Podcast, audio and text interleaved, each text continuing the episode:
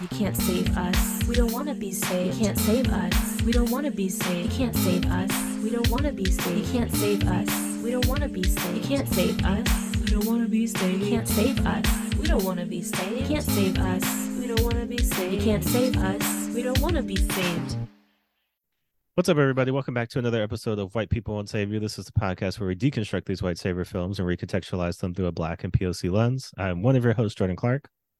I'm the other one, Cameron Mason. Yeah, we're kind of rolling through like we we went through our list and we've got a ton of movies. This will never end. Uh, Somehow the list is getting worse. yeah. Somehow. I Oh, think man. there's still gems in here, by the way, you guys. Don't Oh, we yeah we we've held on to some intentionally because we're like you know if we get a good guest or a big guest you know we want to have some Yeah. things in the reserve but we've also just got nonsense and absolute booty. we've got nonsense for you this week because we got a movie that I think this is so we did this as one of our live watches uh with the good people Yes. at the Q Points podcast. Shout out Q Shout out Q points. But like this is a movie that they remembered, right? Like they were talking to us about it in a way that was like, "Oh yeah, like you know, that that movie." And I was That one.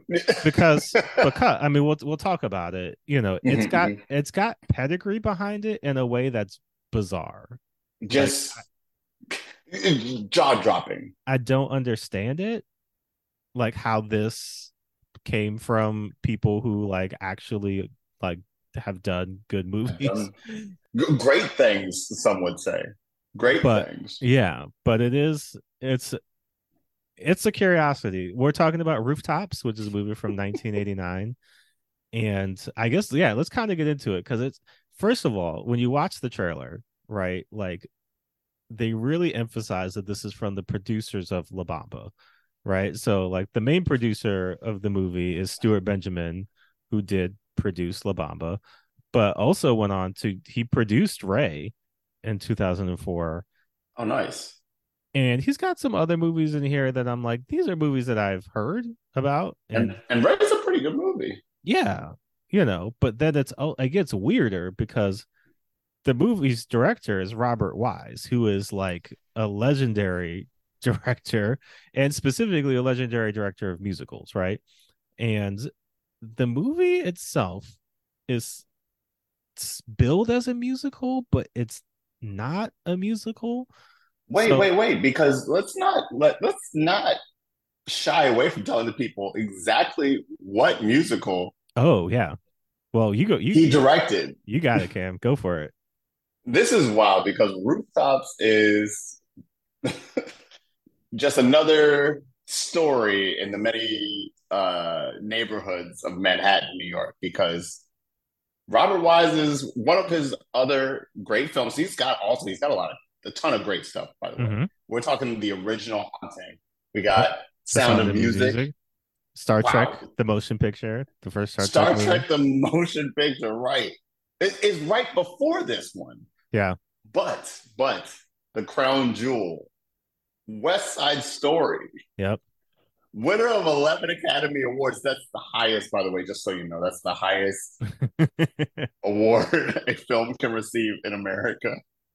And Rooftops somehow aims as high, you could say, Hmm. even Hmm. higher to the Hmm. rooftops. Some would say.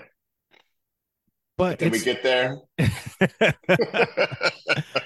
but like has not like West Side Story, right? One of the all-time Yes. great musical Yes. films. Period. Right. yeah, point blank. Period.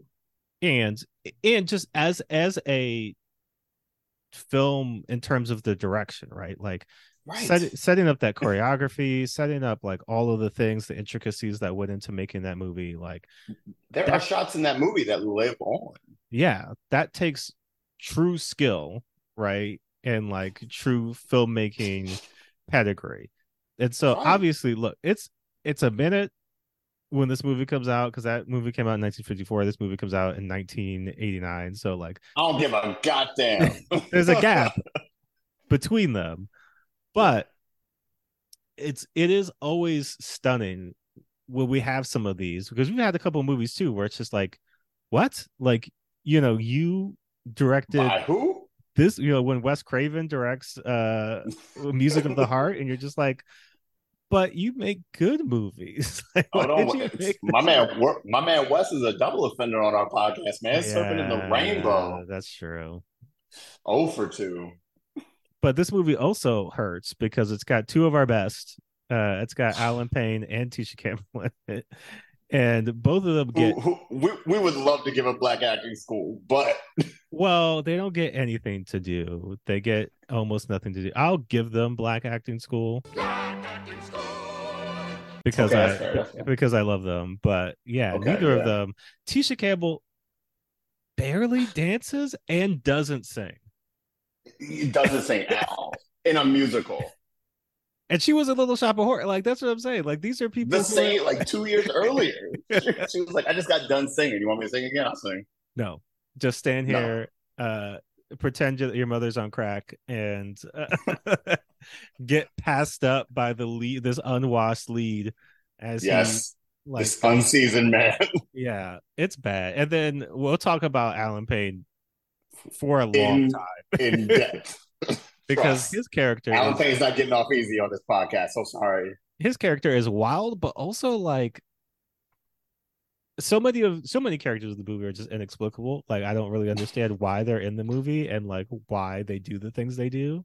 I don't know Uh, why they're dressed the way they're dressed. I don't know why they do any of the things that they do. Yeah. Again, the movie came out in, in 1989. It had a box office of two million forty-three thousand eight hundred eighty-nine dollars. I don't know what the budget is, and I honestly can't be much. Like, in your opinion, Cameron, as a New Yorker, right? Like, how much how much of this is shot in New York, and how much of this is a set? Well, 50 50 The 50 50 actually it's kind of crazy. He's they are showing you the shit out of those rooftops, I know. but every other scene is across town in a warehouse somewhere. But there's also like parts at night where they shoot the rooftops, and I'm like, that could just be a set. Like that doesn't have I to be don't New know. York. I would have to even even the fire, even the big scene Yeah. feels like it's live and like there are people a block away that are like trying to watch the Ed Sullivan show or whatever. Yeah. Like Um, that's insane to me. It's insane. And also, also, they got to shoot on all these rooftops, and no one came up and said, "Hey, I'm trying to cook, you know, a grilled cheese sandwich on a summer Right. day. I'm not, I don't need you stomping on my head." No one like came and you know threw a chancleta at them or nothing like that. Yeah, None of that. Don't scare away my pigeons, y'all. I got it.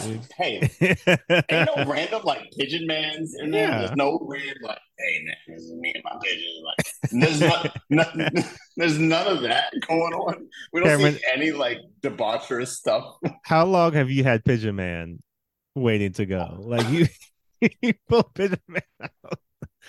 Well, you know they shot rooftops on the block of my house, and by house I mean my rooftop. I'm looking. I'm looking forward to that one man show. Um, well, life. It's my life. yeah, I guess we we can do the five minutes. I'm really here's the thing, y'all. We watched this movie one and a half times.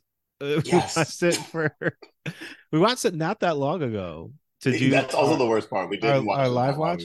and it just wa- it washes over you. Like there's so much of it that is unnecessary, and like we tried to watch it again just to I catch feel like I up took a- it, Pepto to get rid of it. But it's it's not really.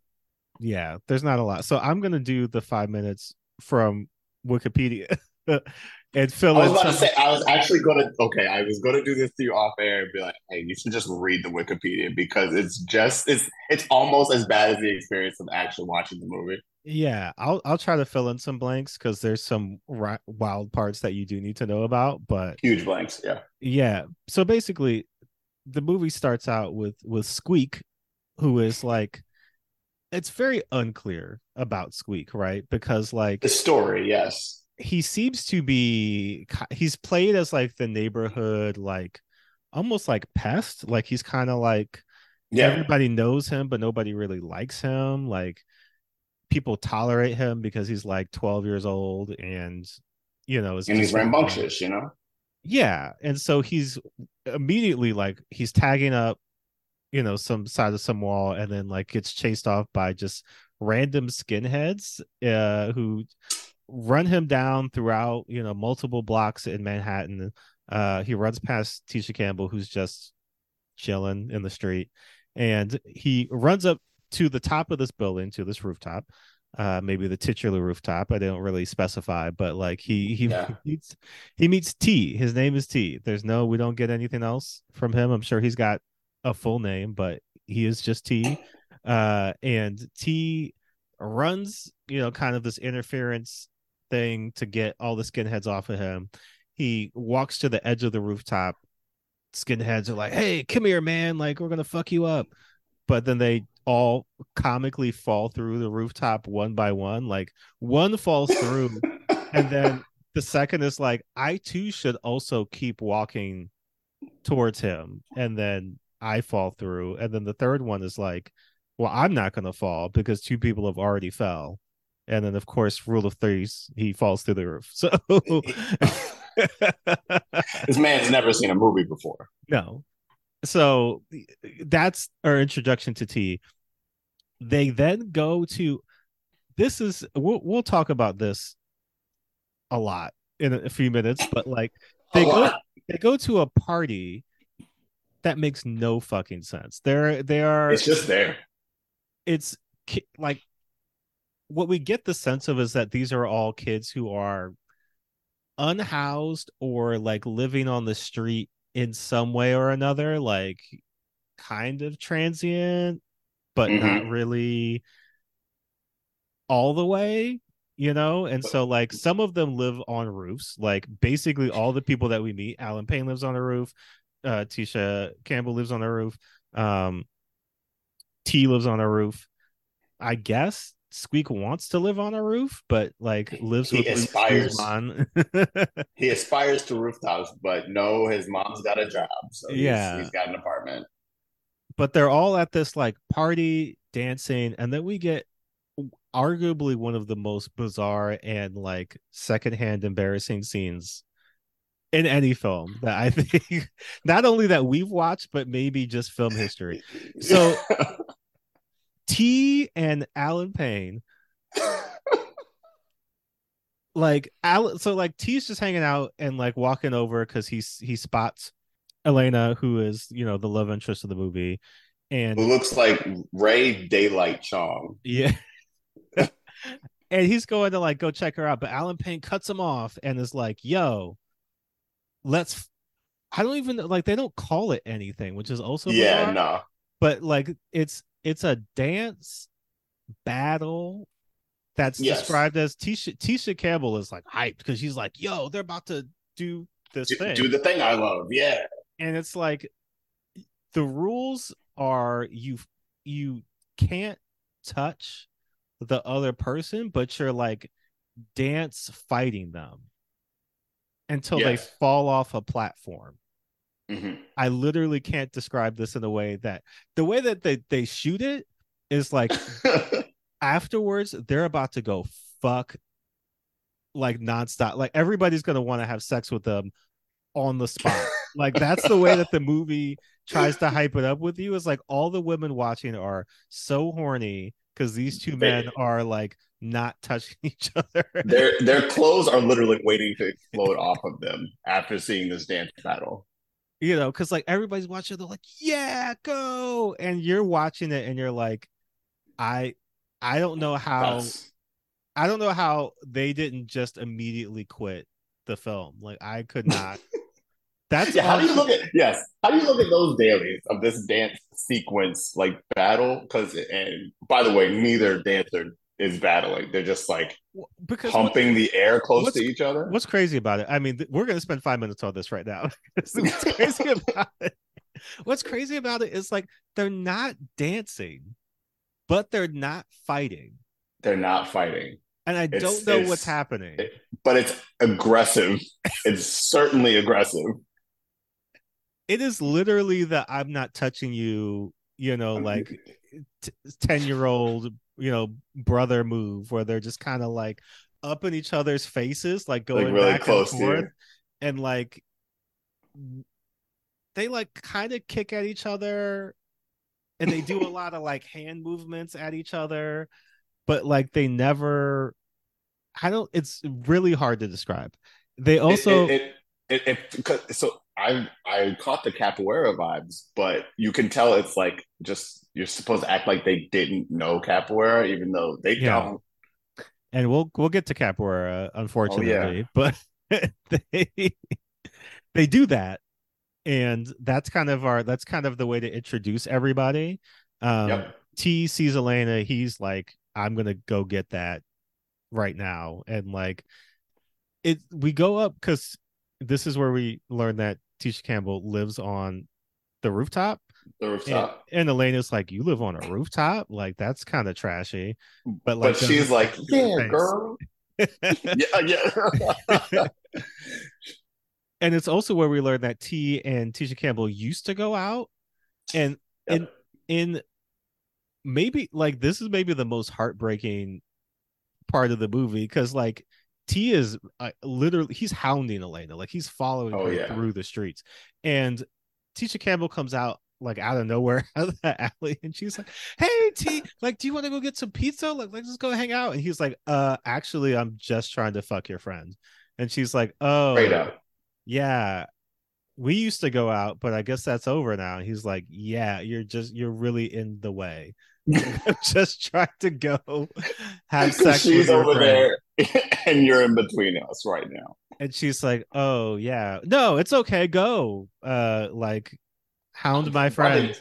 They, why, why they make my girl Tisha do that? i don't know dog. Like it would have been better if she was just like oh yeah no you're trying to get with that? Good luck. You know or like you know some kind of like you know sassy put down but it was like oh yeah i used to i'm really sad that i don't get to have sex with this I, I think that, and we're going to get to the again. We're going to get to all this later, but I think this is an ongoing trend with this movie that these kids, by the way, who just live on this rooftop, these rooftops, Yeah. that are seemingly so fucking cool. Yeah.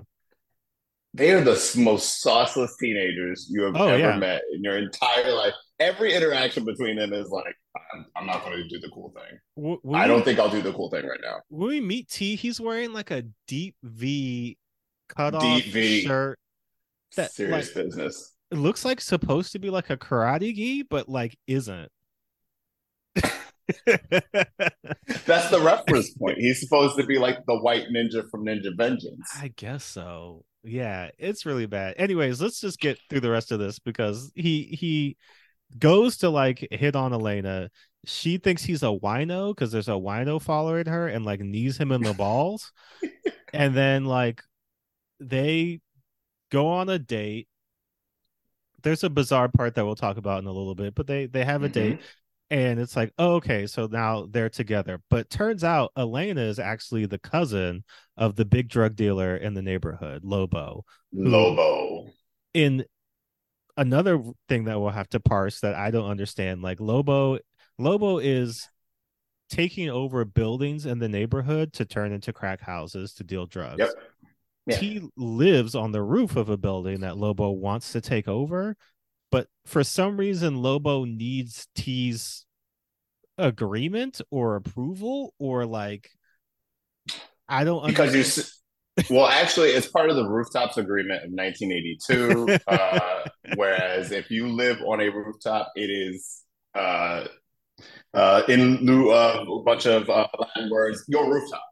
Right and you get 10% of any drugs that get dealt out of the building so like they All need to yours, off top. right It's so rooftops off top. That's, that's the whole name of the law.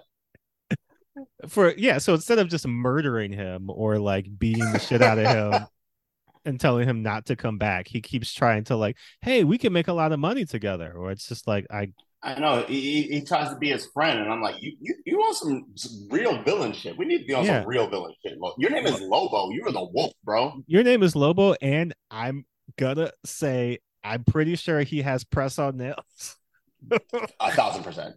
You are correct. You saw the same movie I did. He's got the drug dealer pinky He's nail got the pinky. on every finger, though. You know what I My man showed up on set was like, meow. Mean? Let's go. Lobo. but that is actually what the movie is. Bizarrely, the movie shifts from this like teens dancing to like a drug drama where like And everybody's got serious too. yeah, everybody's got problems. Allen Payne's father used to be a boxer, nicknamed the molester, I believe, The which is a whole yeah. other situation. Um, Ugh, but he's- unfortunate. He's got CTE, right? And like is living in a hotel. Allen Payne has to take care of him. Tisha Campbell's mom is a prostitute who's like Prostitute. on crack, I also believe, and like is living in the streets. Elena's father is having just general health issues that we don't get any more insight into. Uh, and and we did, do we speak on Squeak? Yeah, Squeak, Squeak, who's Squeak is living with uh, Luis Guzman, who beats the shit out of him yeah, on the regular, uh, and is like, like, literally come in the door, smack, smack. so everybody's got problems, right? None of those problems are really important because the only real problem is T's problem, which is that his home has been turned into a crack house. And so throughout, you know, like Elena and T's relationship, like he learns that she's Lobo's cousin. One day, Lobo just decides to kick T out of the building finally, running drugs out of the building. The police come and, you know, do a sting on the building. T happens to be there for whatever reason. So Lobo says, Oh, you set me up. Like you called the cops. You had my crack house raided. So like now I'm gonna fuck you up. So they burn his My crack house that is protected by the police. they T. they burn his water tower that he lives in. Yeah, he Uh, lives. he adorably lives in a water tower, like a little hammock in there and shit. Right. And it's like so that's like, you know, the, the biggest offense. But like T T and Squeak and everybody is like, we're gonna stand up, you know, to Lobo because we're tired of this shit, right? Squeak is the first one to try to do it. And he like gets a gun, he goes and shoots Luis Guzman, and then he's like, I'm gonna go shoot Lobo too. Lobo's like, actually, I'm gonna throw you out a window. Literally Yeah, picks Give me Squeak that up, gun, throws him out the window in Yes. front of everybody, you know. and he so dies. definitely he's, he splats on the ground. Uh, and this is like T's had enough. Allen Payne, who's been smacked several times in this movie and does nothing, has had enough. Tisha Campbell has had enough. So they all get together and they they run this plan to kind of like get Lobo out of their building. Everybody like kind of because Lobo's crew is really him and like two other people. Three henchmen at most. Yes, and it only works because Lobo has a gun and nobody else has a gun. So like his Pretty henchmen much. get beat up at least three to four times in this movie, and But Lobo. this is also hard to believe because this is New York in the 1980s. Like, Yeah. there are guns literally like everywhere. People like you, you get one with your NCA pass. The tokens were guns. There's guns everywhere, but also like T's beating them up, and he's like the least believable. Like at with least, his like unseasoned, yeah. Well, like him and, unseasoned capoeira. him and Ninja Vengeance are like tied for like, I don't believe this shit. Like you ain't They up. took classes together, bro. They they are in the same dojo. Did he go to uh, Ninja Ventures' seminar? And- After when he got there, when he was like, "I see a young man in the crowd, New York City, I suppose." When I Um, take these skills, but yeah, at, at one point in the movie, Squeak introduces T to capoeira because they go to a Brazilian restaurant yeah, where they're just doing capoeira like in the middle of the it. restaurant. There's no chairs in this restaurant. There's just a Yeah. huge dance floor where they do capoeira. where they do like a fight, a dance that is basically a fight while people are serving like hot foods around them. Yes, completely. and then fine. so like T comes back and the I guess main capoeira guy is like you know again just full full magical negro he's like yeah, literally like, "Hey, homie." you know you think you're tough you think you know how to not fight dance whatever it Yes. is but he's like you know if you really want to unlock the secrets of capoeira it's not about like fighting but like self-defense and protection and some other bullshit and like you have to you have to let them uh, you they have to attack you first, and that's how you get the advantage. Um, and like T, So sous chef Yoda over yeah, here he instantly masters capoeira. Like he's got, instantly. He Like- knows it. you know, he he gets he gets hit one time, and then he's like, no, I got it. I'm Like I, No, I'm never gonna get hit again I mean, silly Negroes, like I know how to do this. Um, and so at the end, when Lobo tries to attack him, he uses his unseasoned capoeira to kind of like draw him off balance. And of course, if you've been paying attention, Lobo falls through the roof because everybody miraculously the beginning and the end of the movie, people throw, fall through roofs. Never, never at any other point. no. they're on the rooftops for like eighty percent of the movie. Nobody ever falls through a roof except for the the first The first person, the first bad guy. and then the last bad guy. Um, he but he wasn't around to tell his successor. He was like, hey fam, fam, be wary on these rooftops, bro. rooftops, Some of them got holes. Um, and then smash cut to another, Another party. uh, yeah, like party with uh, this. I don't. I mean, again, like every time I think about them doing that platform dance battle, like I just, I can't wrap my head around what is actually like. It looks like they want to kiss, but they don't. At the same time, it's it's- like, mm, smooch, it's smooch. also like, I have to imagine that was choreographed, and so they I mean, there's a chore- choreographer in the credits, they practiced this, so they and then like, did it. they did it multiple times. You know what I mean? Like there's multiple shots and sequences of them them doing this. No, no, no. Go, let's go one further. That they rehearsed it, and then at the end of said rehearsal, somebody said, "Good job. This will look great on the day." No, you'll definitely. Nobody will ever call you out for this. Like this will be the Ye- coolest thing. Kids will be doing this on rooftops across America. Like this is like, You, sir, lead of the movie. yeah. You look like a you look like a goddamn professional. Well, look, I mean, we've we've It's that it's that scene from uh um Once Upon a Time in Hollywood where the little Yeah. kid tells Leonardo DiCaprio like that's the best acting in my life, and then he fucking jerks off to it later. yeah, that that's yeah. That's how that's how it went. That's how that's the movie I saw. Well, I mean, with that, let's just get to it.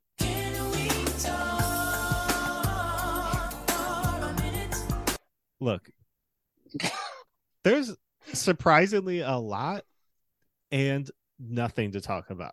This movie it is It's like a rich text, and all the pages are see through. yeah, it's so I think what I want to start with is that what is happening in this movie because like like I said the the reason I'm so hyper focused on that like platform dance battle thing is like in the trailer should be. in the trailers they show it constantly like that seems like that's the thing like that's what the movie's going to be about is like these kids on rooftops doing this like dance you know what i mean it almost feels Yeah, like yeah, yeah. It almost feels like you got served you know in the sense of like oh like t's going to be part of a crew and they're going to like dance like allen payne's going to have another crew and they're going to Yeah. like do this dance battle thing and that's going to be like what the movie's about is you know like they live on the rooftops you know yada yada but it's like about like earning respect in the street through dance or whatever. And then it's like no this movie's about crack But it's also not really about crack because no one says outright crack, and no, No. one says like they outright deal or do drugs. right Drugs are just the background, like They the show- rooftops. they show They the are drugs just there. They show the drugs like a couple times, yeah. Yeah, but it's like yeah, I mean it's you know it's white powder. But you never see like a- nobody like in the streets like ah man, Yeah, nobody- got me. Like it's just I guess Tisha Campbell's mom is the only one who's kind of like yeah she's on crack. yes, and she That's is what very they're much so like the direction was you're on crack. Go. Um, and, uh, but that's why it's hard to believe because again, this is New York in the like 1980s. Like people were crashing cop cars into other cop cars and then setting them on fire, and then living in the burned out husk of the car.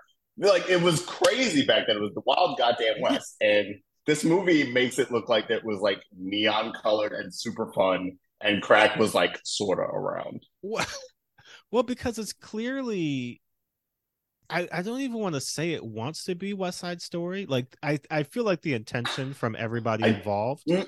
was like we're gonna make, you know, like nouveau '80s West Side Story. I don't know, but I feel like that's the vibe a little bit. You don't feel But- like that's the vibe? Well, I, I feel like that was maybe the original intention, and then at some point they removed all the singing, all the dancing. My man was like, yeah. My and we're man, like, is the goddamn Godfather, y'all. because that's that's what's so wild about it. like there's multiple storylines that are set up or like hinted at and like never followed through like we see allen payne's father one time we get the sense that he has some kind of brain damage from boxing right. They don't even Yeah, mention it- him again you know what i mean You're so right. Actually, all all the backstories are told in like whiffs of stories that you're supposed to like get a get an idea. Like Tisha Yeah. Campbell's mother is like the perfect example because you meet her for like less than two seconds. Yeah. and then, and then she is and she's barely affected Right. because like I guess her character is just like worked it out or whatever. And it's Right. like my mom's a crackhead, prostitute. I'm Yeah. cool though. right But I'm, if I'm supposed to feel anything about it, she's got to feel something about it for me, the audience member, to like at least go through half of what she's gone through, right? yeah and you don't get any of that well you don't get in any any of, story. because because they're kind of like everybody takes a backseat to t right t's story Yes. and t story is also like what T You know what I story is mean? like a half a story at that. T story actually is probably like the least fleshed out of all of them. yeah, we don't know anything about him. He's got a lockbox that he carries around that has pictures of, I assume, his family. His family, I guess. It's unclear if he's like orphaned, like his family died, or he was put out on the street, or like what. Yeah. It's unclear. It's unclear what happened to him. It's also unclear how old anybody in this movie is. Like, I can't parse if we're looking at what are supposed to be teenagers or if these are like just young 20 somethings or like how Maybe I'm just supposed everybody's everybody. like everybody's just whatever age, baby. It's all gravy. you know because they're like young i mean that's you know that's They're part of young, the deal they're like young so like they're young sexy unhoused people who, That's also yes. just That's okay. So that's something I actually do want to talk about in this movie. It's so that's because that's the main group of people we're talking about, right? Yeah. All of them are like unhoused youths, but the movie is like it's desperately trying to make this look cool. Like Yeah. it's so trying to it- like it's bad, but it's trying to make it look cool every time. Yeah. Even when we see T living in a whole ass water tower, yeah it's colorful, it's beautiful, it's like don't you want to live in a water tower yeah it's goals like pre Airbnb. Like, could you try out a water tower for a weekend? Like, you know, it, it, it gives that. And the rooftop experience is kind of like so laid back and like Yeah. everybody is like unconcerned. Like, even Allen Payne after going to see his like, like brain damaged dad, like the next time you see him, he's like lifting weights like his dad. He's like, that was kind of, he thinks that that was kind of cool. yeah well what's because again Nobody aspires to an apartment.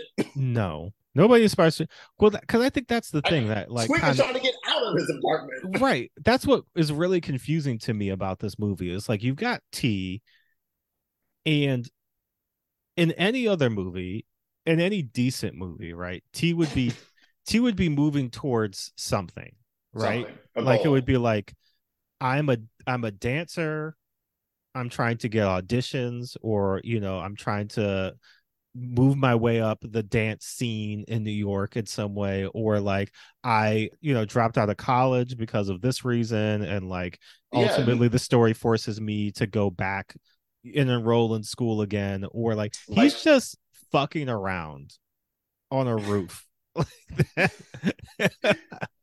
it's so funny. I was just thinking about um in the Heights, Mhm, mhm. the Lin Manuel Miranda actual musical, yeah and like that movie is like filled with those tropes. Like they could have just plucked. I mean, obviously, in the comes later in life, yeah but like.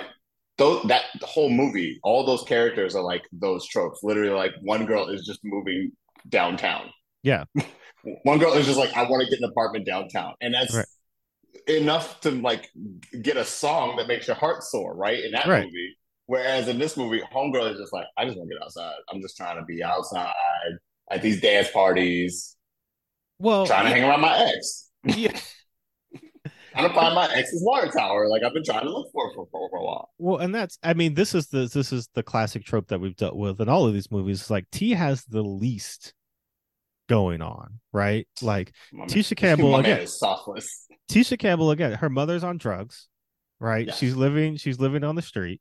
You know, like she's got some compelling elements about, you know, trying to either save her mother from, you know, the conditions that she's in and or try to, you know, transcend and like escape the life that she's gotten caught up in. Allen Payne's father, you know, clearly has a tragic backstory and like Allen Payne gets zero to do, but like there's a possible story there of him, you know, taking care of his father and like having to either come to grips with um, you know, maybe losing, you know, like that relationship because his father is just whatever whatever ailment he's dealing with has kind of like robbed them of their relationship. You've got Elena, whose father is like, you know, the landlord of this building, but like he's fallen ill and Mhm. like she's got to take care of her two sisters and like all this. And then you got T, who like fake fights on Tuesdays and like steals like uh plumbing from rundown buildings for money. Like that's his deal Oh yeah, he steals Like- the copper wire. Yeah, you know the there's tubing. not like he's again he's got no, there's no there's not like i'm looking for my uh birth family or like i uh, I'm, I'm trying you know what i mean it's just like i'm literally here I'm a guy. Like and that's Wow. why you need to like even squeak is like squeak's got like family trouble at home and he's kind of like Squeak's story gets an end too. Squeak's actually not even that it gets an end. I ain't trying to do him like that, but oh man his story at least gets like the three act structure. At least, Yeah. like you know, he's he's in that apartment. Dad is or his mom's boo thing smacking Yeah. him around. He gets that gun and he's like, "I'm gonna solve it. yeah I'm gonna get this act three on my own if it if I have to try." Right. But and that's the thing. Like everybody else has so much either that's like either more active and interesting or like has the possibility to be more active and interesting. And yet this white guy who and let's be clear, because this is what's crazy to me, right?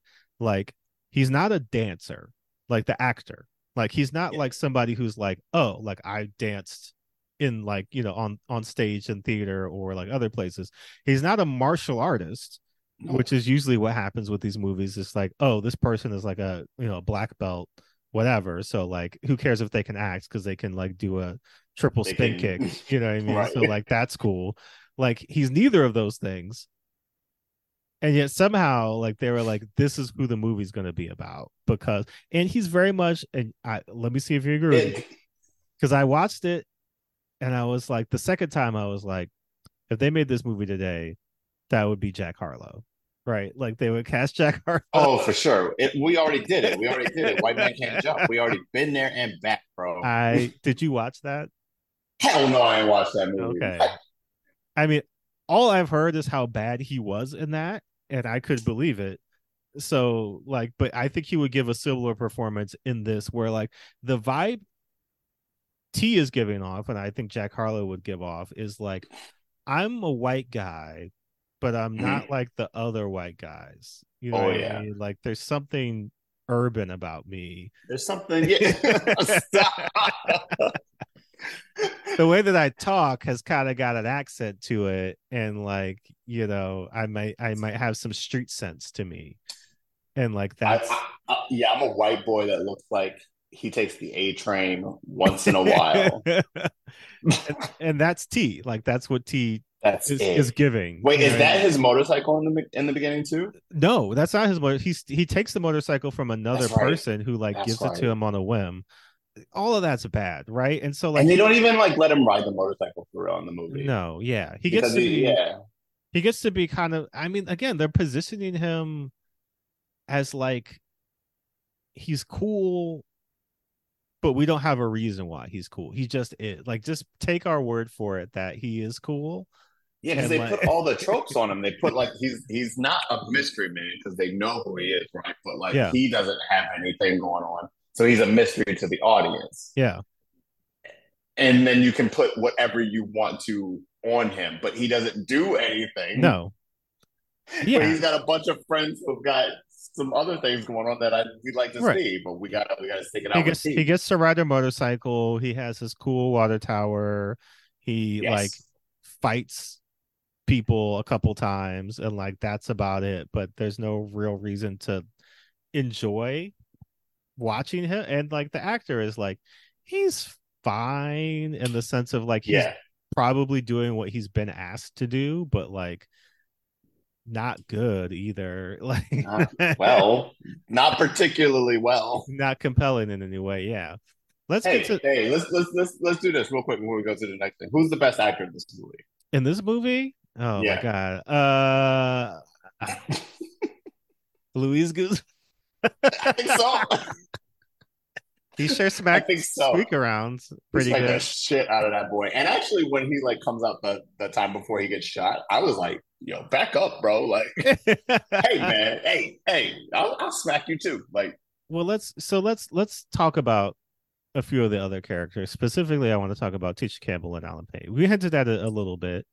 yes. um you know in terms of what what could have been but what's always so disappointing in these movies is like you've got good actors you know what i mean? Like you've got two people who this could have been their movie. It could have been For sure. Tisha Campbell and Allen Payne eliminate the others you know what i mean? And they could have had I, their own story about hey you know my mother is going through you know this thing with her you know crack addiction and prostitution and my father's going through you know and like here's our love story and about this is the thing that we bond over is like yeah our shared love of rooftops and loneliness. yeah, well you know we've got a little bit of like resentment because we don't want to like admit how bad our situations are and so like you know we want to we want to kind of we want to get some space between us because we don't want to like live in that but then also like Yeah. that is our truth and like I literally don't even miss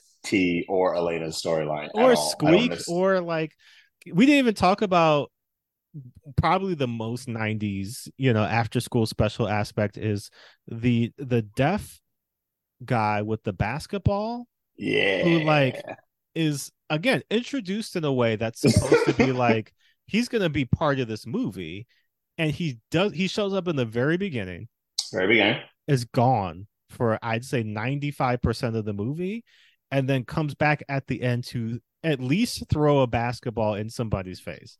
You got it. You got it. Cuz he's carrying the basketball the whole time and you're like is he going to What's he gonna do? basketball at some point? Like is he going to do something?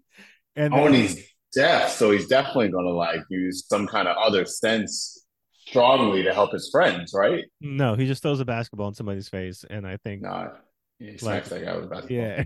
So that's that's his story.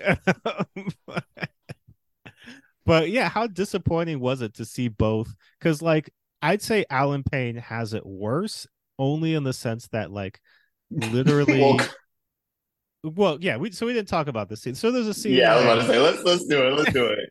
There's let's do scene- it because this is the best scene in the movie.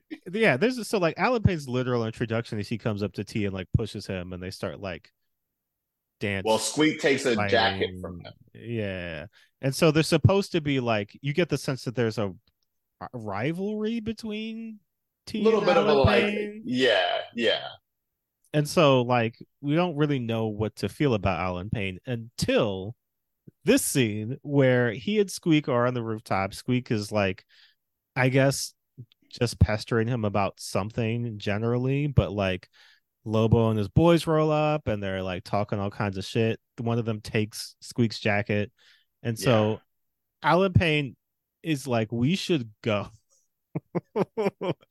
like, not even like, look, your jacket, not worth it. We should just leave. No, no, no. He actually tries to like reason. Well, he, does, right, he tries to do the thing you do with a person who just stole something from you, and he tries to reason with them. Yes. And then what happens, Cameron? He goes up to him and is like, "Hey, man, I don't, just don't take the jacket, man. Just hand it back." And proceeds to get like smizacked, just just rocked real quick. Open hand. Well, because like the drug dealer, like and uh, yeah, it's an open hand too. Yeah, he, he gets the slap. He gets the Oscar slap like right to his face. well, well, he's fucking with him because he's like, "Hey, take the jacket." Nope. Hey, take the jacket. Nope. You know, like he keeps pulling it back from him. Yep. But like he gets smacked consecutively, right? Like two times in a row.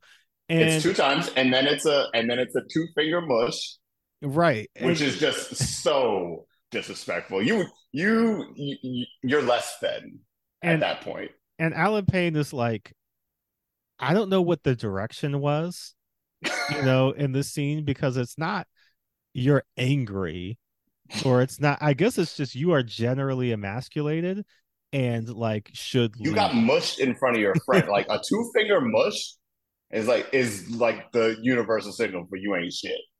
and so his response is And like, I'm not scared of you. right. He's like, I guess I'm not gonna get that jacket back. So he just turns around My and dude leaves. leaves. he left. He turned around and he said, "Oh well." And, and so Squeak is like, well, fuck that. I'm gonna get my jacket back. That's goddamn right. He said, "That's right." And cut to Squeak being dangled off of a roof Oh yeah, he fucked up. Yeah. while presumably Yes. Allen Payne continues to just Let's do let's do the timetable real quick because it, it is there. You're right. He gets smacked in his face, and they literally say, "Get out of here," and he proceeds to get out of there.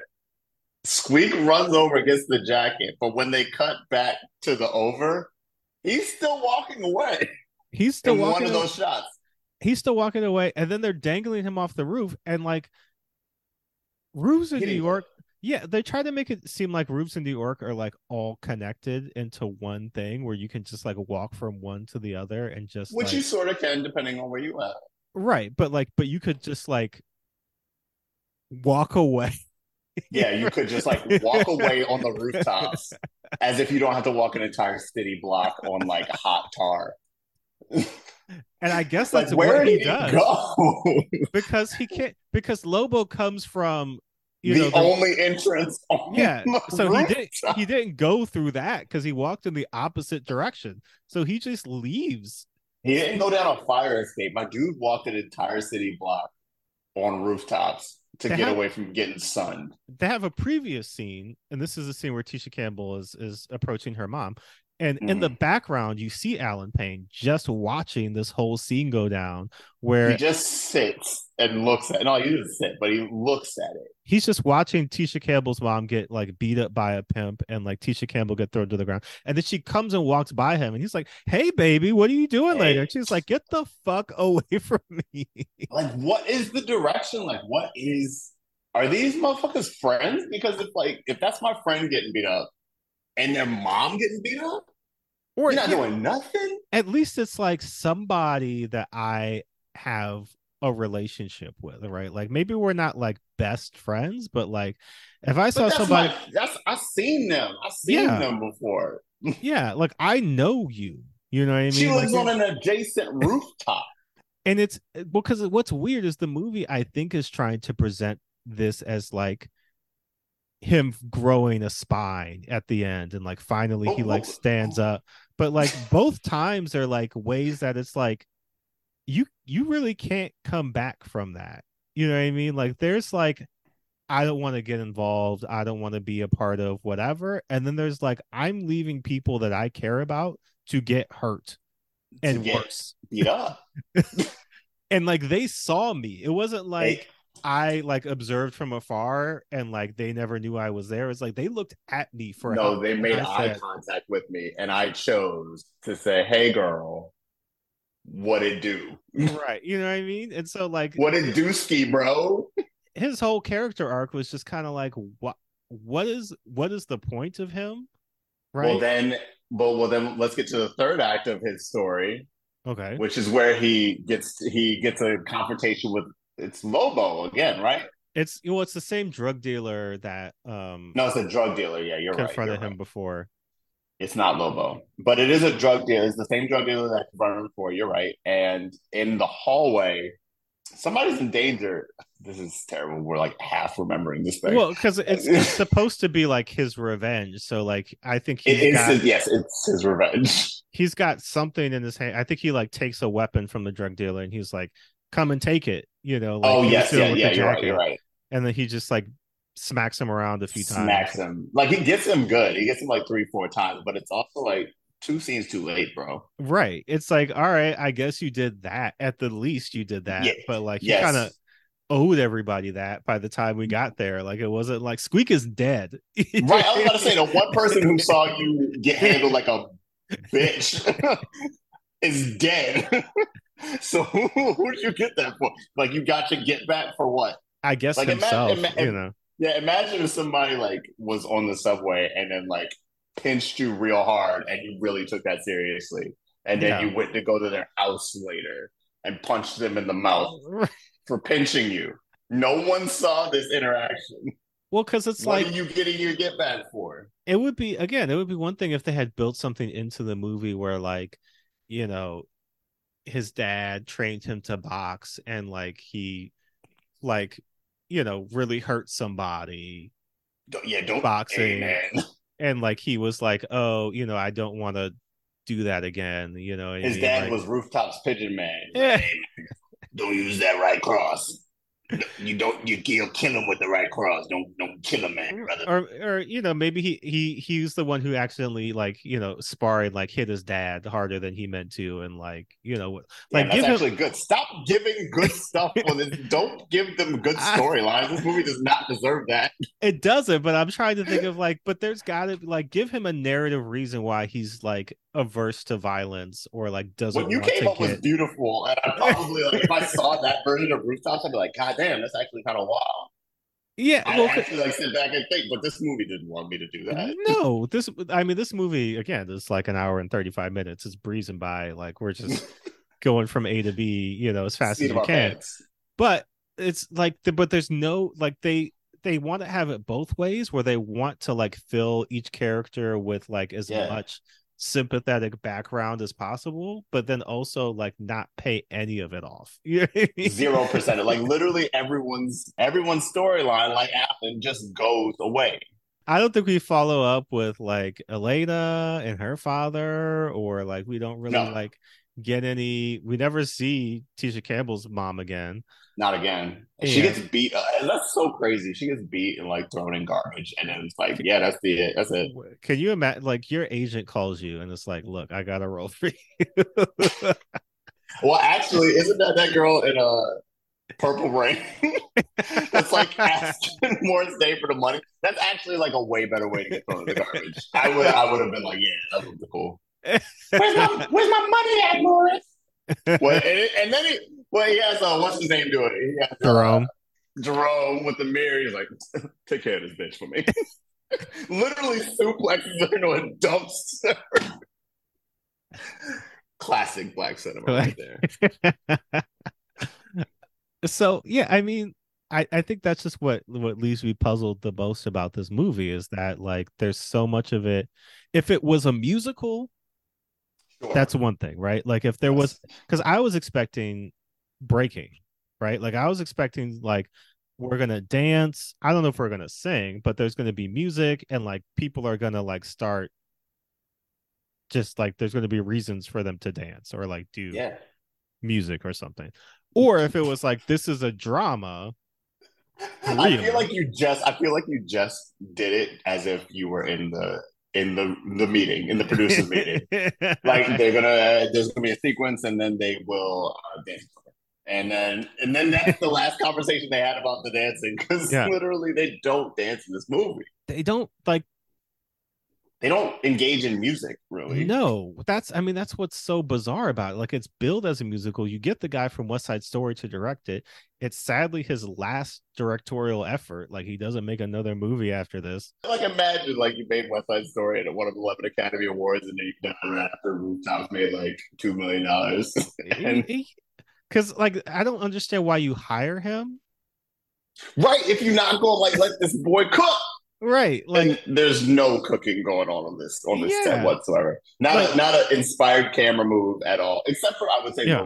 Kind of look cool. Like it is shot. it is very much trying to capitalize on 80s early 90s hip hop everything. dancing you know, like street culture, like you know what I mean? Like it's trying to be hip and trendy in a lot of those ways, but like But I think he's trying to capitalize off that everything too, because Yeah. in the trailer, like the from the producers of La Bamba and the director of West Side Story and one of the three Ronettes from Little Shop of comes rooftops, an epic display of the crack era, and um, like no, no, no, no. They, they tried to capitalize on literally every thread they could pull. They pulled it. Yeah, and it resulted in about like if you do choose to watch this movie, it's on Tubi. Tubi provides. Thank you, Tubi. Yes, thank Uh, you, Tubi. But like, I I I doubt you will remember it a week later. Not even a week later. I'm giving you 48 hours. if this lasts beyond 72, you need to see your doctor. because it's it just kind of like we said, it just kind of washes over you. You get to the end.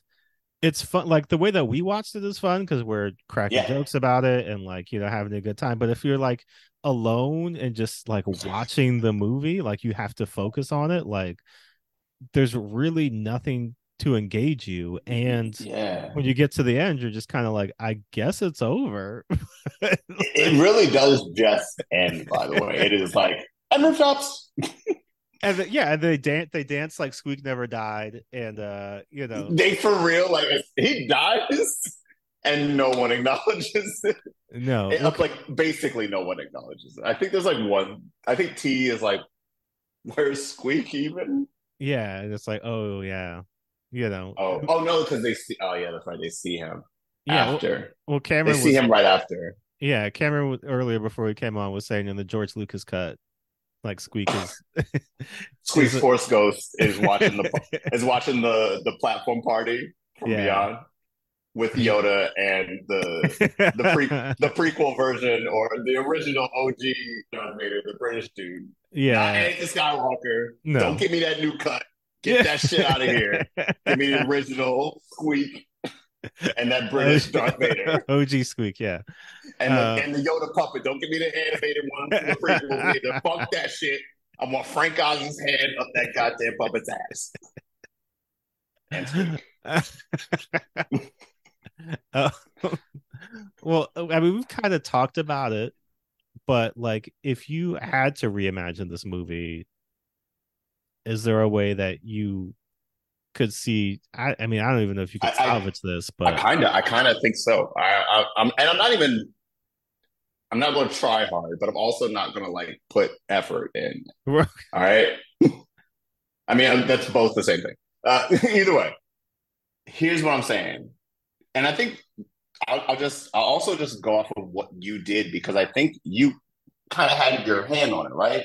There's so many things going on, right? There's so like five main stories, Yeah. six main Yeah. stories that devolve into nothing. Right. So cut them in half. Boom. Let's get rid of the leads. What Yeah. White Ninja and Ray Midday Chong. Get rid of those guys. And let's focus on Kadeem and Amber is Tisha Campbell's name. So let's focus on those two. It's the Lower East Side, right? It's the Lower East Side in 1989, like the Yeah. bad video. Like it's gangs, it's it's the Warriors. Like niggas was really getting robbed on the regular everywhere. It's New York City. It's scary. Let's do that. Shoot on. Look at this. Shoot on the subways. Yeah. The the graffiti ridden subways. Shoot on those. Like shoot an actual like city. Don't just like take this one block of like Alphabet City and like jump across a rooftop or two. Yeah. Like paint a picture. I think that's a little bit where it's crazy because I think that's where they thought everything was going to go well because they got Robert Wise, the director of West Side Story, job done, right? right. As as far as making the movie look good, but like there's so much more you could do with rooftops and show me the show me the twin towers in the background, show me the Yeah. Empire State Building in the in the reverse, and like it's mm-hmm. in so many shots. Literally, the Empire State Building will be in one person's reverse, and then the other person's reverse. That's Right. that's how many times it's in like every shot. But I, I mean, let's let, let's get a little gritty. It's already rated R. Like, if it's And- an, And for what? and for what? Is my Like, question. The We see- sauceless sex scene. We see half a get- titty. and they curse a couple times. It's really that like what that would get you like a PG It's at the in cocaine. 2023 that you see for like three seconds. Yeah, I I was back because when I saw it was rated R, like I reminded me when I when I saw it again today that I was like, oh, this movie is rated R. Like, but why? Like, there's nothing overtly you know what? violent about it. Like, this would definitely be PG thirteen today. Right. Like, it's it's it's sauceless. It's not even scary. It's honestly like a tourist guide for New York. And not not like get away from the city. It's like come on and hang out on the rooftops with us, Yeah. guys. I, I think this movie should have been like way grittier. Just made it like what Rent wants to be too. right. Rent Rent is also a little like this is not I'm not coming at Rent. Rent's fine, but uh that could even be a little grittier, right? That could have some real shit going on. And I think rooftops could have benefited from just like just being like 40% grittier, maybe an original song or two, Right. and some actual dancing and cut half the storylines. Yeah, I would. I agree with everything. I think if you have Tisha Campbell, let her do one thing. Let her either sing or dance. Like she doesn't do either. I don't know why she's cast in this movie if she's not gonna do the things that she's good at. She's she literally does it the year before in school days. Like this is 89, so 88 Yeah. is school days. She Yeah. literally had a great musical, like one of the great musical scenes in black cinema. Yeah. She did like the year before. right and she doesn't like get to like even acting like emoting like having it she's just the She- side yeah. sidekick like she's not even like the main sidekick because that's squeak she's like the other other person she's like elena's sidekick kind of Yeah, and she's barely Elena's sidekick. They're like they're Yeah. not even friends. I don't even think they know Yeah. each other at the top of the movie. no yeah and well she's like oh we used to live in the same neighborhood and then like she moved out here and now and this is the first my time My mom did crack. Her mom got a good job. My mom, man, my mom did crack. so yeah like let let tisha campbell cook like let Yeah.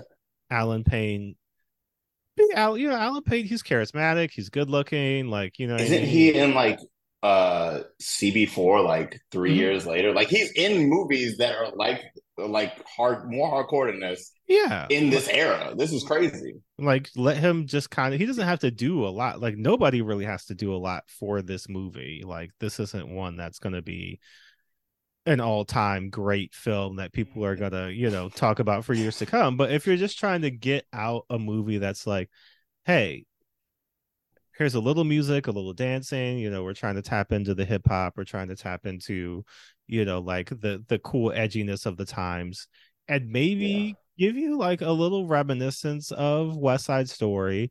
Like, It's like the slightest like I I see you right there. You're right there. yeah, we got we got half the budget of that movie. so there's not going to be any big intricate dance scenes with like, you know, 20, 30 I people. some of them I kept some of the money they let me make West Side Story with. I kept the stuff that they Yeah. that they washed off the top. I was like, no, no. Cuz that's the thing. It's like if we're going to have this concept of like I really can't shake it because that's like the, when you watch the trailers, they really make it seem like people are going to be doing that platform battling Yes. all the time. If somebody's gonna get kicked into the fucking like I don't know rooftop dome or whatever, Yeah, like the, yeah. wha- whatever the the Thunderdome of the rooftops is, somebody's gonna Yes. die. Like niggas is gonna die in this movie if they don't dance well enough. That's Right. what the trailer gave me. and then I was like, oh, like it really is just about crack. Like he Yeah. doesn't because let's let's before we before we get into our other segments, let's really parse this out because this is what I really don't understand, right? Like. These kids live on rooftops, right? Which isn't, I guess, an inconceivable thing to do. Yeah, sure. also like the way that T talks about it, it's like he owns the building. You know what I mean? Like I mean, he's, yeah. he's like possessive of the entire build, which is like Yeah, he walks underst- up and down it like it's that's my building. It just so happens there's a water tower that I sleep in at the And I- top of it. Yeah, and I can understand if you don't want drug dealers doing business out of you know the building that you live on top but it's also like can't like you you can't just go to another rooftop like the roof it seems abundant like it seems like there's a bunch of like buildings that are run down i'm sure there's another water tower somewhere in the neighborhood like it's like you can't because it's not it's not built as like he's making a stand against lobo the drug dealer like what he's doing is immoral and like T has a problem with that. It's like Yeah. don't do that in the building that I live on top of. Yeah, you don't really own that building. Yeah, that's not that's not yours, but you really caping for it. Like you bought something over here. Cuz it could have been as as simple as like s- scratch the drug dealing, put in land development. Somebody has brought the bill or the building's going to be demolished or whatever, you know what I mean? Hundred percent thought that that was really going to be the plot of this movie. Yeah. Like when we started it, I really was like, "Oh yeah, this is going to be like we're going to put on a dance and like a fundraiser sure. to save T's building from Classic. the evil city Yeah. demolishing it." Yeah, that, I was ready for that. because it's like we don't get any reason why he has to be in that building you know what i mean like it's not to say that um hey Dude, history do- history doesn't give a shit about his building. They turned his building into like the fucking pyramid club, and then they turned that into a fucking condo twenty like twenty months ago. yeah it's uh, so it's not History like did not shine on rooftops. right it's not like oh well you don't you don't have a home so like who gives a shit like you could just move to the next one but it's more like if he's so why is he so yeah why is he so attached to this that's the thing like They didn't this- give us anything. is this the building that he grew up in and like you know he he came back to it years later and is like oh like this is my childhood home and like i don't want to let it go even though you know like everybody got kicked out or you know whatever it's just like Or did his mom teach him like some unseasoned dance moves on that rooftop, and like that's the only place he feels where he can truly, really dance yeah the give, best? give him an attachment to it that like makes it feasible why he would be so ready to like get killed because like most people would, most people would be like, "Oh, word, a drug dealer's moving into this building. I'll just like not be here anymore." I don't think I should live here anymore. like they pull a There are- gun on him. There are other like, apartments. they pull a gun on him, and he's like, "Fuck that! I'm gonna fight you right now." you know, No. it's just like, no landlord is worth a gun in my face, let alone that gun going off. yeah. You know, it, that's what I'm saying. It's like this isn't the last rooftop in New York City. Like you can go somewhere else if it's gonna come down to that. So the fact that he's so like adamant about I need to be here or you know, like, you know, I'll fucking die for this water tower is because I yeah, I don't know. Well, let's let's get to is there behind the scenes for this movie? Absolutely not. This movie is not good, and people didn't really give you a lot to go. I mean, again, I don't even have the budget, oh, so I don't even know the budget. you if I tried. it's it's not going to be that. But we will get into our favorite game. Go around and see what Rooftops has on all the aggregate streaming sites, starting with IMDb. Cameron, what do you think Rooftops currently has out of ten? Crazy. I was on the IMDb page. I did not even look at any of that stuff. I didn't even see to what the people thought Rooftop should have got. Hmm. Um, there's no way this movie has like a good score whatsoever. Uh, it's got to be like a three point eight. Three point eight. Right now, Rooftops has a four point seven. That's no, that's incorrect. that is probably too high. Um, it's way too high. I will say 4.8, 4.7? Is that what you said? four point seven. Yeah, No. that's too close to five. Uh, Yeah. I will say that. The, so the the only there's some trivia here that is kind of Uh-oh. interesting. So Oh, it is. here we go. It is the final theatrical film directed by Robert Wise. It is also somehow the inspiration for the 1990 TV show that I don't know how many episodes it had, but it is wild. Cop Rock. Do you? do Cop you have- Rock. Yeah. Yeah. I, I okay, so yeah, I, I don't know Cop Rock. I, I know it existed, and I've seen the occasional clip, but it, it- it's yeah, wild. That's ins- it. So this is the the impetus for Cop Rock. Which is I'm like, how? The cops are barely present in this movie. the cops are barely present, but like Cop Rock is more of a musical than Rooftops is. So, Yeah, Cop Rock had like songs in it every episode. This is Yeah. like songs by people. yeah. And we should I- also get to that a little bit too. The soundtrack, the names they were able to get yeah, Eurythmics. in this era is pretty insane. yeah, I don't really know. I mean, a check must have been involved in some way, shape, or form, but I don't. I don't know. Uh, let's go over to Rotten Tomatoes. What do you think out of 100% Rooftops has? Again, there's no way this has a good score. That it- like Mm. that's just that's actually impossible. I'm sticking. I'm sticking with what I said. I'm going to say thirty five percent. 35%? 10%. That's right. That's yes. Critics ha- hated this movie. Uh, a There's no of, way you could like it. Yeah, a, a couple of ones, right? It's one of those films you forget a week after you've seen it, which I was like, yeah, that's that's basically it. The biggest problem with Rooftops is it can't decide whether to be a light dance fantasy or a heavy heavy-handed thriller, which I think is also very true. Yeah. Um, and then somebody somebody went in, somebody was not having it with Rooftops. Wise ought to be killed my mother. Wise ought to be ashamed, but chances are that if he were capable of directing the vulgar and badly made rooftop, shame is beyond him by now. Uh, and I was like, damn, I don't Wow. wow, I have that You- hard, but what did he do to you? but it's yeah, I mean, it's also not good. Go into our favorite though, Amazon.com. Out of five stars, what do you think Rooftops has? Again, there is no way. There is no way this has a five. It- It's got to be like a four, solid four, three and a half. It's got to be a three and a half. Four point one. Four point one out of thirty-one ratings. Thirty-one.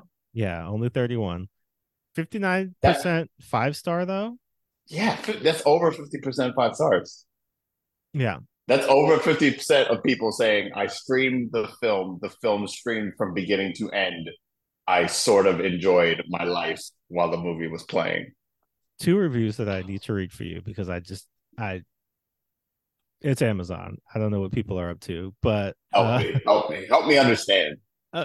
this one is from March 20th, 2021. It's a good quarantine flick. Man, ever since quarantining through this pandemic, I've discovered some good old 90s, 2000 movies, mainly searching romance movies, and this one has it all. It's old school, so I don't care about quality or acting, although everything was good as 90s films will get. Also, the interracial and diverse actors, it's what NYC is all about, but I never think decent people actually lived on rooftops. Come on. and still stay clean and not stinky. LOL. I'm out. I'm out. I'm out. My man said, I watched Rooftops as an anthropological anthrop, anthropological study. Sorry. Yeah. I don't know. This other one. And I saw that good people live on rooftops. uh from March 20th, 2021, simply titled Beautiful. This is an Stop. unusual movie for me, In- but I, think it's, but I think it's wonderful. The music is nice, the action and violence is adequate. I like the shooting, I like the punching and kicking. The acrobatics is exemplary. The story is spellbinding. I told myself not to keep mentioning how much I like it and the 6.9 ratio, but I like to fill my screen perfectly. So I'll always be grateful for 6.9 like this movie is. Remember the first time I saw rooftops? I liked it. I loved it. I liked how it fit in my TV all smooth and nice. Mm, yeah, it was nice. Really good. Yeah. My pigeons really love it. Pigeon Man loves rooftops. Um, well, that's what other people think. Now it's time for us to score rooftops. Um, and as you know, we've got three levels of caucasity. The first level being shorts in the winter. Right now, it's a hundred fucking degrees. So get them shorts out, please. The shorter, the better. Uh, nobody would blame you for wearing shorts right now, but, But three months from now, when it is hopefully cold, uh, who can tell with global warming? yeah, about to say um, that safe to say January. When yes, it's January. yes. Let's say it's 20 degrees outside. Shorts not so acceptable anymore. Uh, but there's there's I- I would say a, a large contingency of people who just can't put the shorts away. And this isn't hurting us, but we do have questions. You know what I mean? Like, do you know about pants? Or like, How they work. yeah, are your legs just do they not have feeling in them? Is that what's happening? Because otherwise, you should probably put some pants on. Uh, but this movie isn't hurting us or, you know, like any real, you know, offense. It's just a curiosity. What's the second level, Cameron? Second level caucasity is this movie is touching my hair. So at this point, the movie has, you know, advanced beyond hurting itself, and now maybe wants to, maybe unintentionally, is going to hurt you. Yes. And before you let it, you know, reach knuckle deep into your afro, into your nicely moisturized afro, we have to say, hey, what are you doing? You're Yes. causing a violence. You have to stop. the third level for this week is a story that I just read earlier today, and it is a story that I encourage everybody to read in full. I will I will give you bits and pieces of it, but it is it's up there for one of the most caucastic things I've seen in 2023. So this is a story from the Guardian. Okay, this is the first I'm hearing about this too. So yeah this i wanted to say because i want to get your reaction to it um so this is a story from the guardian that came out about a couple weeks ago um but the the headline is he became the first black mayor of a rural alabama town. Then a white minority locked him out. Right? And so the story is about a common tale in 2023. uh this man named patrick braxton who was a like volunteer firefighter and like lived in this community for a long time. Uh the town is called new bern alabama. And so it's a 133 people right? Like it's a very very small town he ran for mayor right and in the town uh, for i don't understand this on any level but basically like throughout time they didn't have elections in this town, right? The mayor was either appointed or like the mayorship was just kind of passed down. So like he's the first black mayor since the town was established 169 years ago. And throughout the course of this town's existence, there's only been one black council member. So like the town is, I want to say like 80% black, but is has always been just like governed by white people. What in Alabama? Yep. So yeah, like here's here's some of the numbers. One of the, the one of the early founders of New Bern was mayor for 44 years. And then the latest mayor the latest mayor had been mayor for 12 years. Right. And so like people just they're just mayor and like the way Just that a lot of people described it is just like somebody would say this person's the mayor now and they would be like no. I uh-uh, so. no. but nobody No. really challenged it, right? And so Braxton did challenge it. He said, "Oh, like I, I'm going to run for mayor." And what happened was, the person who was mayor didn't run for mayor, and so Braxton just by default was elected mayor because he was the only person who ran, Who ran? and so he became mayor of this town.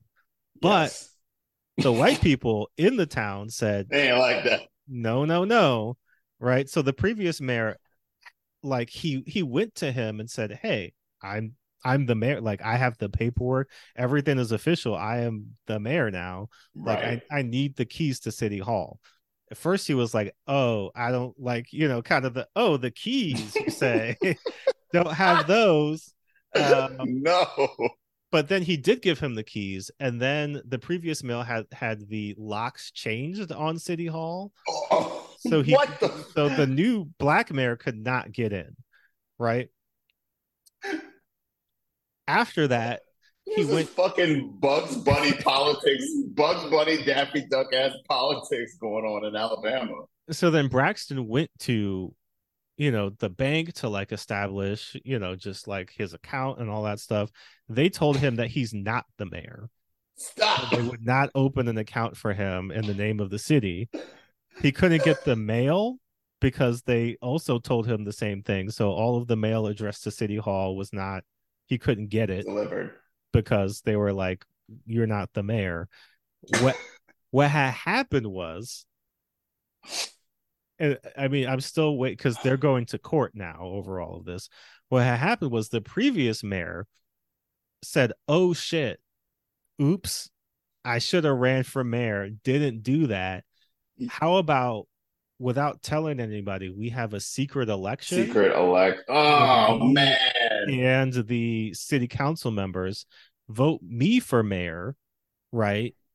And then like just basically ice him out. So like the previous mayor is trying and he ran like all of it's it's unclear what's going to happen because Braxton was like everything, right? Documented like he got all of the Yeah, stuff he- that's like I am the mayor of this town. Like the state of Alabama says that I am the mayor. Here's the official documentation. The previous mayor there was saying, "Oh, no, no, no. See, like I know we were a little bit late with it, but like we held an election. You just didn't know about it. So I'm still the mayor I'm still mayor. because That I said happen. so." Right. And so Yo, that's if if that's the feds son him, he gonna be the maddest nigga on the planet, yo. but that's what's happening in New Bern, Alabama right now, where this person has been mayor since 2020. So his term is coming up now. He's getting ready to run for re-election, but Real all of the white people in that town are saying he's not the mayor and do not want to acknowledge him as the mayor. This is the though- funniest movie of the 2020s. This is the funniest comedy of the 2020s. I this would- is yeah. hilarious. I would I would encourage everybody to read the Guardian article. I'll link to it on our Twitter and in the show notes. But like, read the article because it's I mean more shit, more crazy shit happened that I didn't get into. But like, there's nothing more caucastic than that, right? Like, Then black- your town being like, yeah, we ain't really, we ain't really do that. yeah, a nigger, nah, Nah, we we can't we can't go for that. I mean, can't go for that. uh, Matt, like the first and a hundred. What if they played I can't go for that? stop? it would be it would be perfect if they played fucking Hall and Oates. I. I can't go for that. Yacht rock, black blue eyed soul. I can't go for that. Oh my god. It's I- better than the it's better than the dumb born as the born in the USA that Trump does and doesn't YMCA. understand what the song is about. No. Yeah, he doesn't understand So a lot of things. Yeah, Uh, sure. but yeah, I mean that's the most caucastic thing, right? Like black man says, "Oh, I can I'm going to run for mayor." Like, you know, nobody's done that since I've been alive. So like uh, but that's how America works, right? You hold elections, people get voted into Democracy. office, you know. So like he does everything right. He files all the correct paperwork. Al- like the state of Alabama is like, yeah, I guess You're you mayor. did that. You know I mean? Like, you know, there's he's not getting resistance from like the, this isn't like higher up in the courts. They're like, no, no, no, like we're not going to let you do that, black man. It's like, Right. oh, I guess you have all the official paperwork. You're the mayor. Like, I, we don't. do Everything looks in order here. yeah, it's uh, but it's more like, oh, the people in the town are like, but no, you know, But like, he come on, man. We good can't. try, you know, funny, funny joke. It's like, it's Uh, like, where's Ashton? you know, but to go as far as to lock him out of City Hall to like do, Okay. And I'll I'll throw this in here because you know there should be some context. So they they locked him out of City Hall. Everything was taken out of City Hall except for like a few boxes that he assumed were trash. But in typical white supremacist fashion, it was actually all the evidence he needed to Ah. implicate them because it was all of the like all of these notes and things that they had put together about how they were going to form a conspiracy against him. oh my god.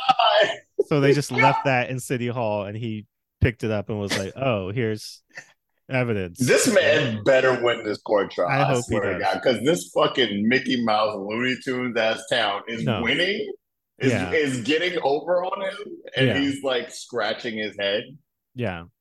This is insane. That's Yeah. actually Yeah. the shout, craziest story. shout out to Patrick Braxton, actual mayor of New Bern, Alabama. That's right. We stand for the real mayor of new bern because Alabama. that's some crazy shit. Um, but that's the third level. That's some white shit. Where do you think that rooftops lands? No, rooftops. Rooftops couldn't offend me if it tried. Uh, this, is, this is a one. This is not even like the first whole level of caucasity. This Yeah. is like. This is like. This is like a like a fourteen year old boy called me nigga on fucking GTA Five. Like Yeah. he, he could he did that and I went to sleep that night and nothing Right. changed. Yeah.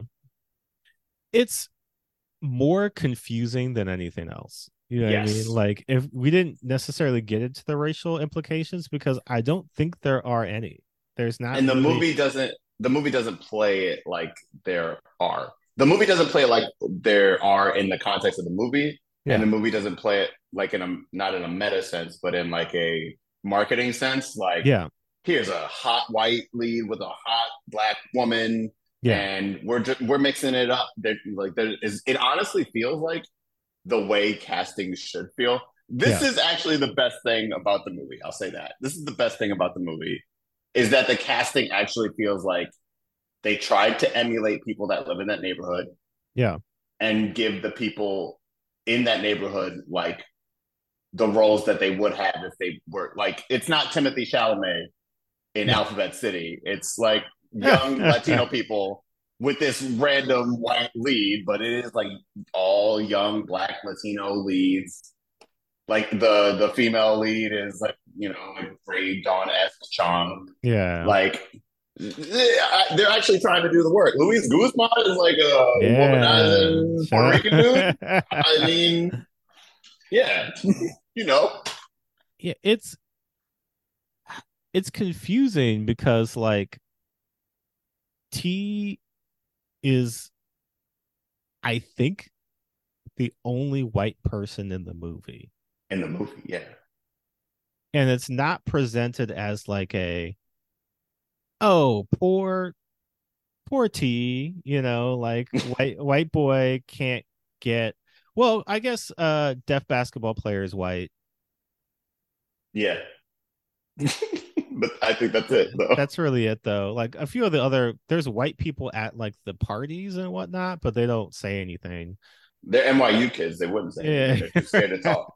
Like, no. Can you imagine if that was the twist that like T was actually an NYU kid and was just like pretending to live on the roofs, but had like a Final, final scene. Final Yeah. scene. He goes into his poli sci class and raises his hand. Any, any questions? End of movie. There we go. yeah, I I finished my thesis. I finished my thesis on the rooftops.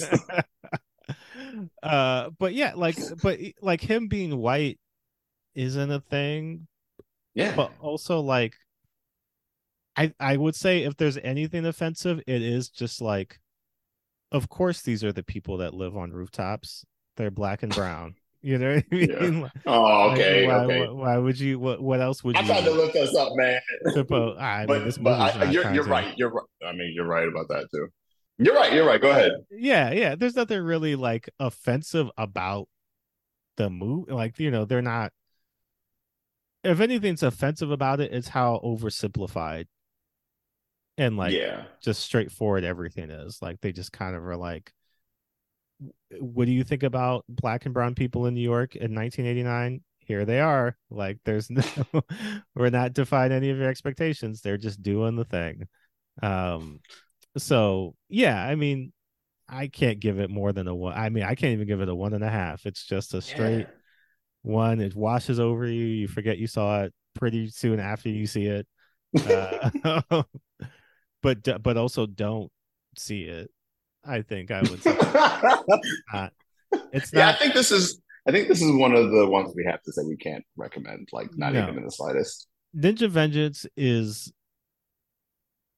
if you want to watch it like there there are just random bizarre parts in it like the craziest thing about this movie because this movie is a movie like the reality of this world is a movie world such as the scene where t is hitting on elena in the street and she's like hey i have to go. I'm gonna go take the subway. And he's like cool. Bye. And then like second guesses himself and like no i should go like chase her down. And then we get to like the subway like leaving and he's like oh just missed her. But she was like hiding behind one of the uh The the steel beams. yeah steel beams and like peeked out and was like looking for me but in reality like if he didn't come you missed the train And yeah, and you waited for somebody who was stalking you a little bit. so you know what i mean it's like no not even nobody would actually ever do that but like the even the logic behind doing that is like you would have to know that he was gonna be coming he was otherwise definitely going to be there. you were just gonna be you would i mean it's new york so you wouldn't look crazy because people would just be like i guess she's behind peekaboo? yeah, yeah like none of my business but like Uh, exactly that. Exactly that. None of my business. but yeah like she would Would just ignored be- her and gone to class. yeah either he shows up and i guess you get to do that bit with him or like he doesn't and you're You just missed the there. You missed your train. and if it's not an yeah. express train you might be sitting there for another 15 minutes like a dummy Uh, so, That's a real rooftops. That's some real gritty rooftops. so yeah i mean it's you know that's but that's the kind of movie that we're talking about it's like it's very much just like a meet cute mo- everything is movie logic in the movie Yeah. um so there's not really a lot to consider with it um i guess if you want to get to some recommendations i don't know if there's anything that you want to tell people about i've got two things but if you got I would say anything West Side Story. Probably watch the movie that this guy, a, a good movie that this guy made. Um, that's true uh, let me. I'll give you a real recommendation. Um, uh, oof, oof, oof.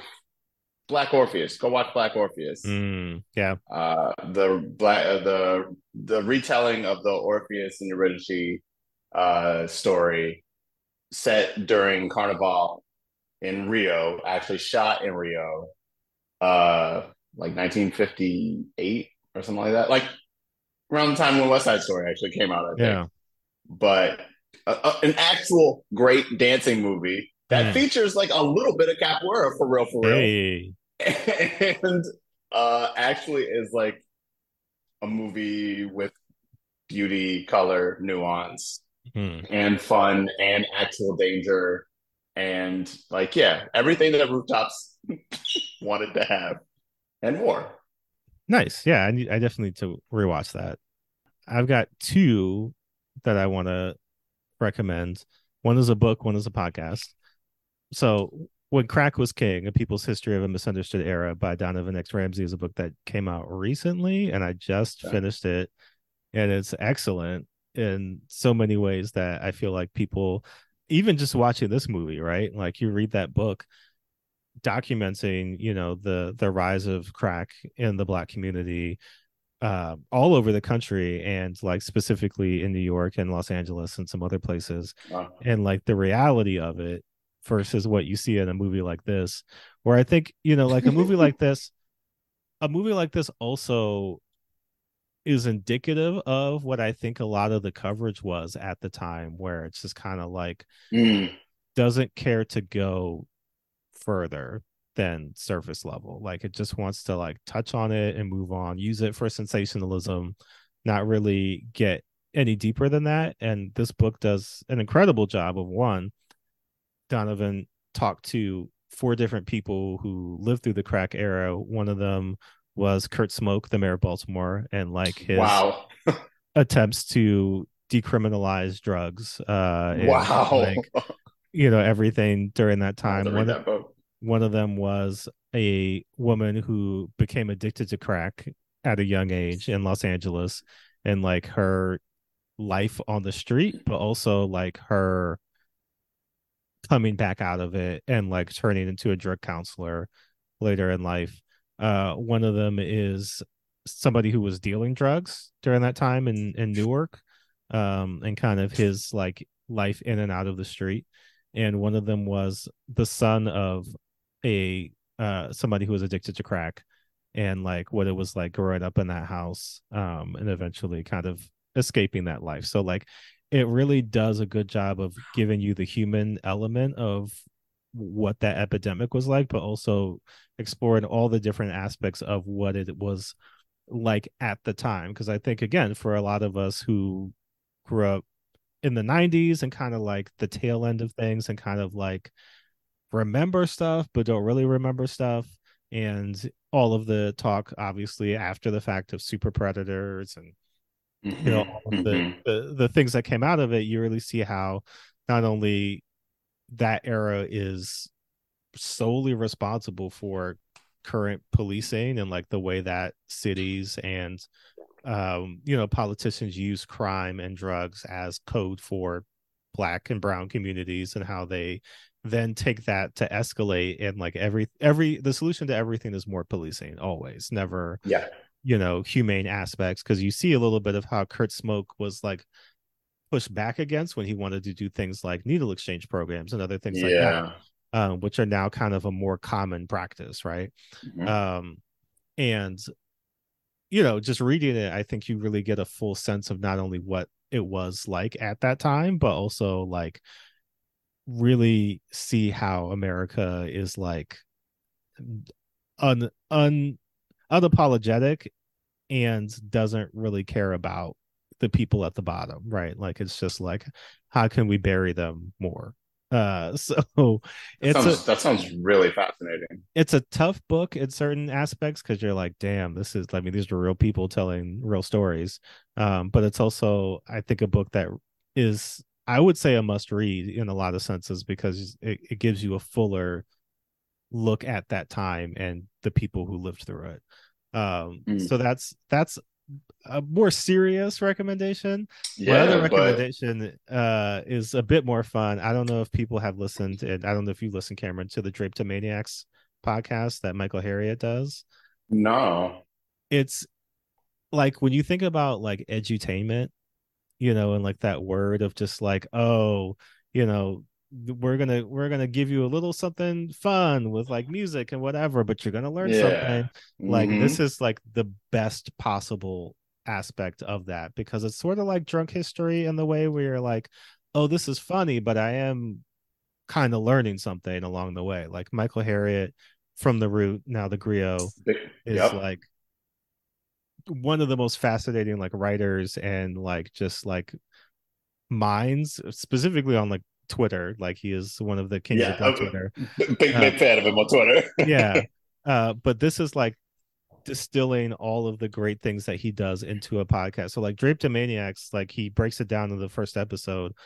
Drapetomania was a real condition that um the psychologist tried to put out during slavery which is like sl- like slaves who run away have are ill right like they have this thing i'm calling drapetomania where like that causes them to want to escape and want to be free uh oh no. so like oh no. Oh no.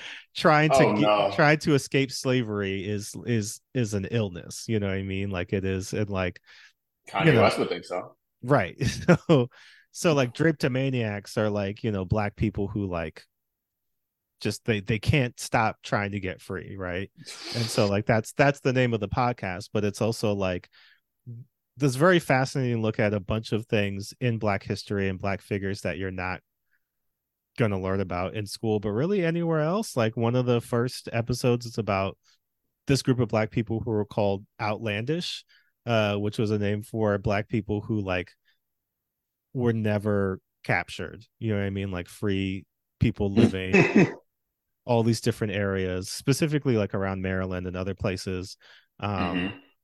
You know, there was a the latest episode was about the first white people to get invited to the cookout, quote unquote, um, which turned, of course, into a massacre.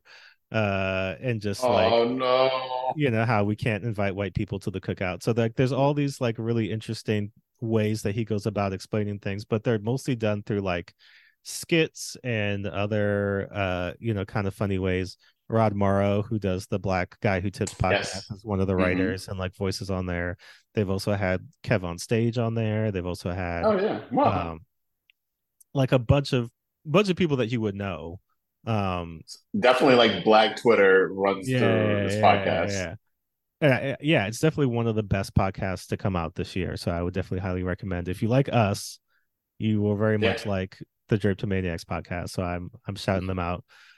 Definitely recommend that. I'm definitely coming down with a case of Drapetomania. Um, free. but yeah, I mean that's that'll do it for us this week. Uh Yeah.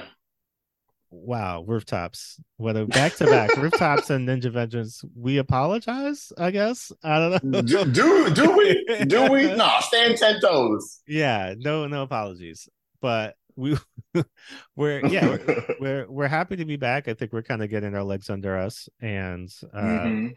we've got again we look at this list all the time and we're just like damn this is gonna be a this is gonna be a long ride but Just SMH the list.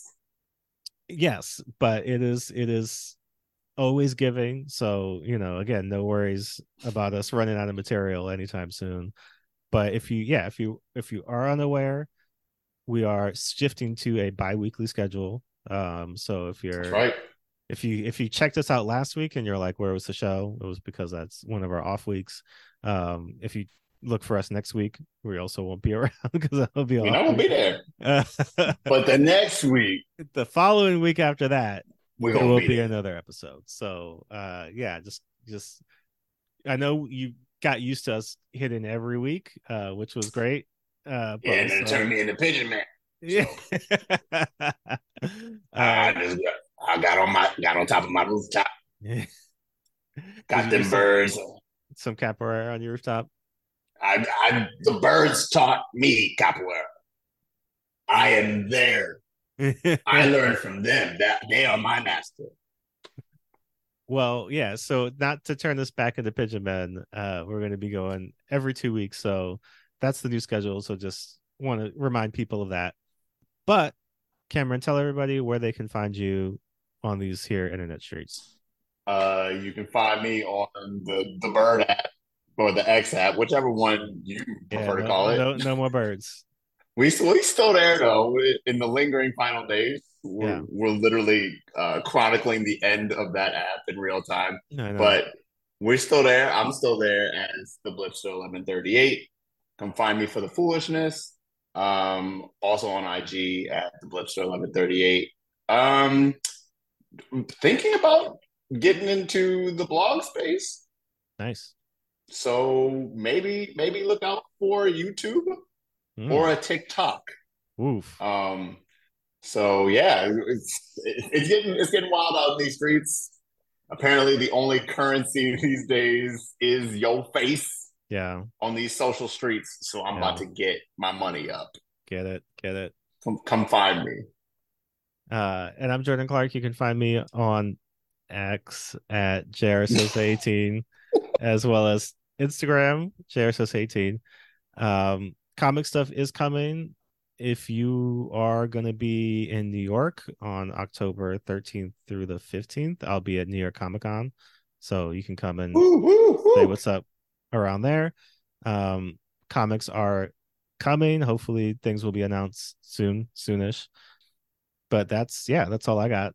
Yeah, still on X at white underscore pod. Um, and yeah, we know we keep talking about Patreon stuff. I think we're gonna try to get that going soon ish.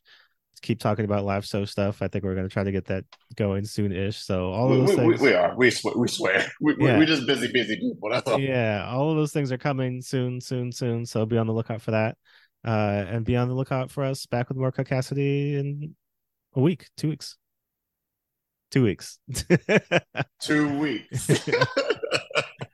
all right peace y'all Peace.